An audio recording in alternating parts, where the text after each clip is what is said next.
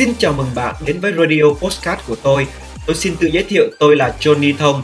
Tôi là một nhà kinh doanh, một nhà khởi nghiệp, một nhà điều hành doanh nghiệp và cũng là một nhà đầu tư trong lĩnh vực bất động sản. Tôi đã đạt được một số thành tựu trong cuộc sống của mình và tôi rất mong muốn chia sẻ những cái điều đó cho tất cả mọi người để chúng ta cùng có tư duy thành công, tư duy khởi nghiệp và kinh nghiệm về kinh doanh đầu tư. Và hãy ủng hộ tôi bằng cách nghe radio của tôi ở trên các kênh podcast, Spotify và ở SoundCloud và bấm follow và subscribe kênh của tôi nhé để nhận nhiều những video bổ ích hàng tuần.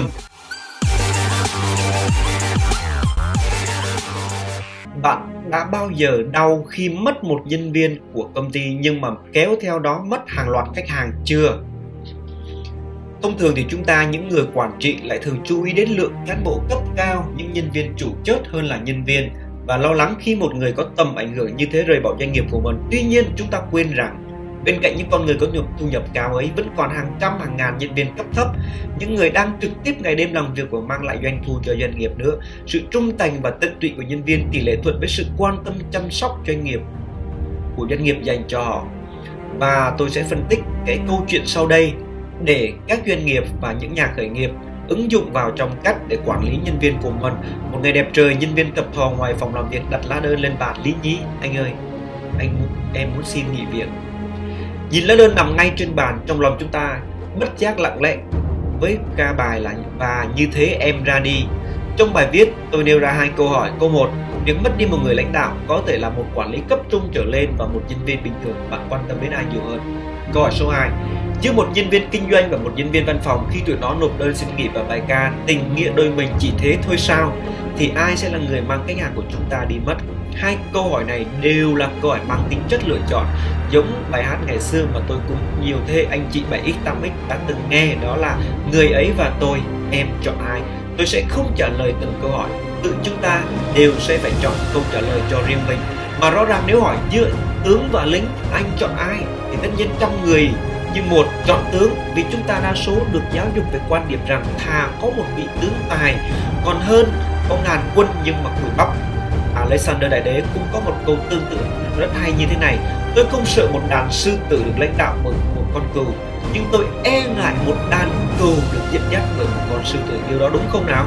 Đúng, nhưng là đúng về mặt nào đó thôi Có thể ở đây là khía cạnh lãnh đạo cầm quân chẳng hạn Còn ra thực tế nó lại khác, khác rất nhiều quý anh chị em ạ. Trường hợp một nhân viên nghỉ việc là quản lý cấp trung trở lên. Thế nào khi đi nó cũng khêu khêu cái đứa gần nó nhất, thân cận nó nhất thều thào Aramri ở lại mạnh giỏi nha tôi đi trước, ông nhé.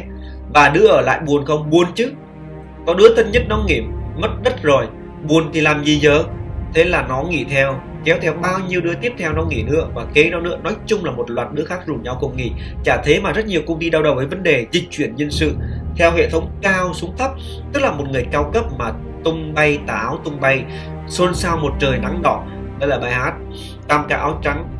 Thì cả bộ sậu sâu sâu chuỗi phía dưới cũng bay theo. Và các công ty headhunter lại có việc để làm, đúng không? Khi hiểu rằng một công ty bỏ tiền ra săn một người cũng đồng nghĩa với việc họ đang mua luôn cả chuỗi nhân sự và cả thị trường đằng sau cái người ấy. Hãy nhớ điều đó. Trường hợp 2 nhân sự nghỉ việc chỉ là nhân viên quen, nhân viên bình thường thôi. Nếu cái đứa vừa nghỉ thuộc bộ phận tiền tuyến, tức là nhân viên kinh doanh thì khi bạn đó ra đi đồng nghĩa với việc một loạt khách hàng của chúng ta dù ít hay nhiều cũng có số khả năng nối gót theo họ. Còn nếu họ thuộc bộ phận hậu phương, gọi là back office, như hành chính, nhân sự, kế toán thì sao? Chúng ta có mất khách hàng không? Ồ, có chứ. Chúc mừng bạn vì bạn đã có mất đi một loạt khách hàng tiềm năng mà khách hàng đầu tiên là cái đứa vừa nộp nghỉ ờ, xin nghỉ thôi. Vì sao? Ở trong môi trường làm việc. Có thể đó là nhân viên của bạn, nhưng sau 8 giờ đồng hồ ở văn phòng hay là từ phút cuối, thôi, anh hãy về đi vĩnh biệt kể từ đây. Thì nó trở về đúng vai trò vốn dĩ trước giờ vẫn luôn tồn tại, chẳng qua là bạn không nhận ra đâu rằng rằng họ gì ạ? À? họ cũng là một trong những khách hàng của bạn và bạn không chăm sóc tốt cho nhân viên của bạn thì họ cũng ra đi. Cũng như bạn không chăm sóc tất hàng của mình thì họ cũng ra đi.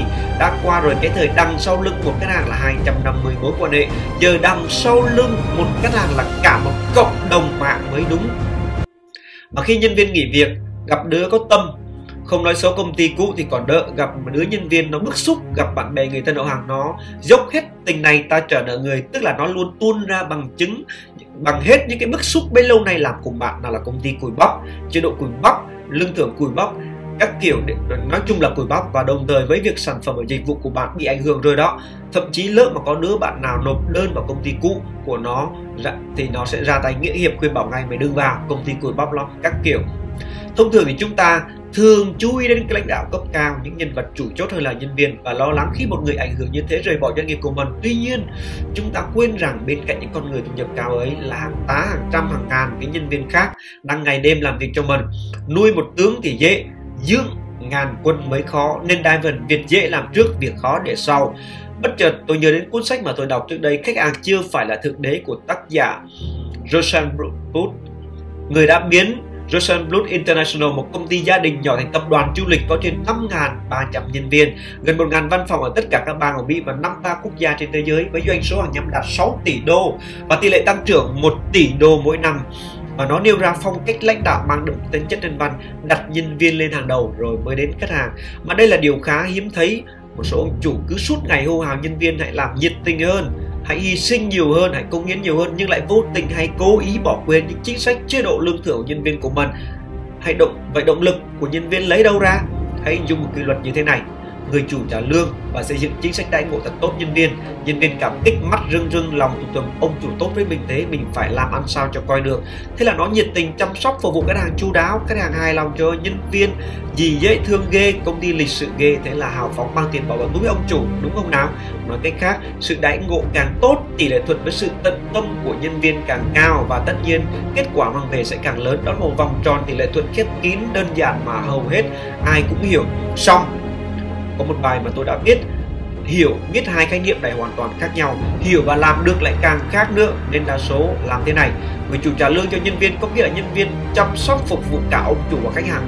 Nhưng khách hàng phải bỏ tiền vào túi ông chủ. Đấy. Đến đây thì vòng tròn bị đứt đoạn và mất cân bằng khi người nhân viên phục vụ cả hai, ông chủ và cả khách hàng. Và đó là lý do tình trạng chảy máu chất xám cứ liên tục liên tục liên tục diễn ra, đặc biệt là chiếm tỷ lệ lớn ở những doanh nghiệp mang tính chất gia đình chính, tức là vào tới toàn vợ chồng, con cái, cha mẹ, anh em họ các kiểu. Khi việc thay máu nhân sự cứ diễn ra một vòng lặp không đến hồi kết, từ đó bỏ quên nhiều yếu tố khác như thời gian quen việc, chi phí đào tạo và rất tốn chi phí về đào tạo headhunter chúng ta không thể nào bảo nhân viên hy sinh vì mình khi suốt ngày chỉ lo tìm một ngàn lẻ một cách để cắt giảm lương thưởng phúc lợi. Nhưng con người đang ngày đêm bán sức lao động chất xám cho mình. Tôi luôn tâm niệm tướng có thể đói nhưng lính phải no. Tướng có thể đói nhưng lính ắt phải no. Ai cũng muốn doanh nghiệp mình sử dụng những tướng tài và trung thành. Tuy nhiên không phải ai cũng đủ cái tâm và sự kiên nhẫn để đào tạo từ chính những người lính đã cùng mình chinh chiến khắp các chiến trường và sự trung thành và tận tụy của nhân viên tỷ lệ thuận với sự quan tâm, chăm sóc với của doanh nghiệp của mình. Hãy nhớ cuốn sách khách hàng không phải là thượng đế mà nhân viên là người bạn phải chăm đầu tiên. Và bạn đang nghe cái bài học này và hãy tìm cho mình lý do để mình hỗ trợ phục vụ nhân viên của mình tốt hơn. Và đừng để mất một nhân viên, mất hàng loạt khách hàng của mình và nguy cơ của doanh nghiệp bạn có thể dẫn đến phá sản. Cảm ơn bạn đã lắng nghe radio của tôi và hãy theo dõi kênh của tôi thường xuyên. Cảm ơn.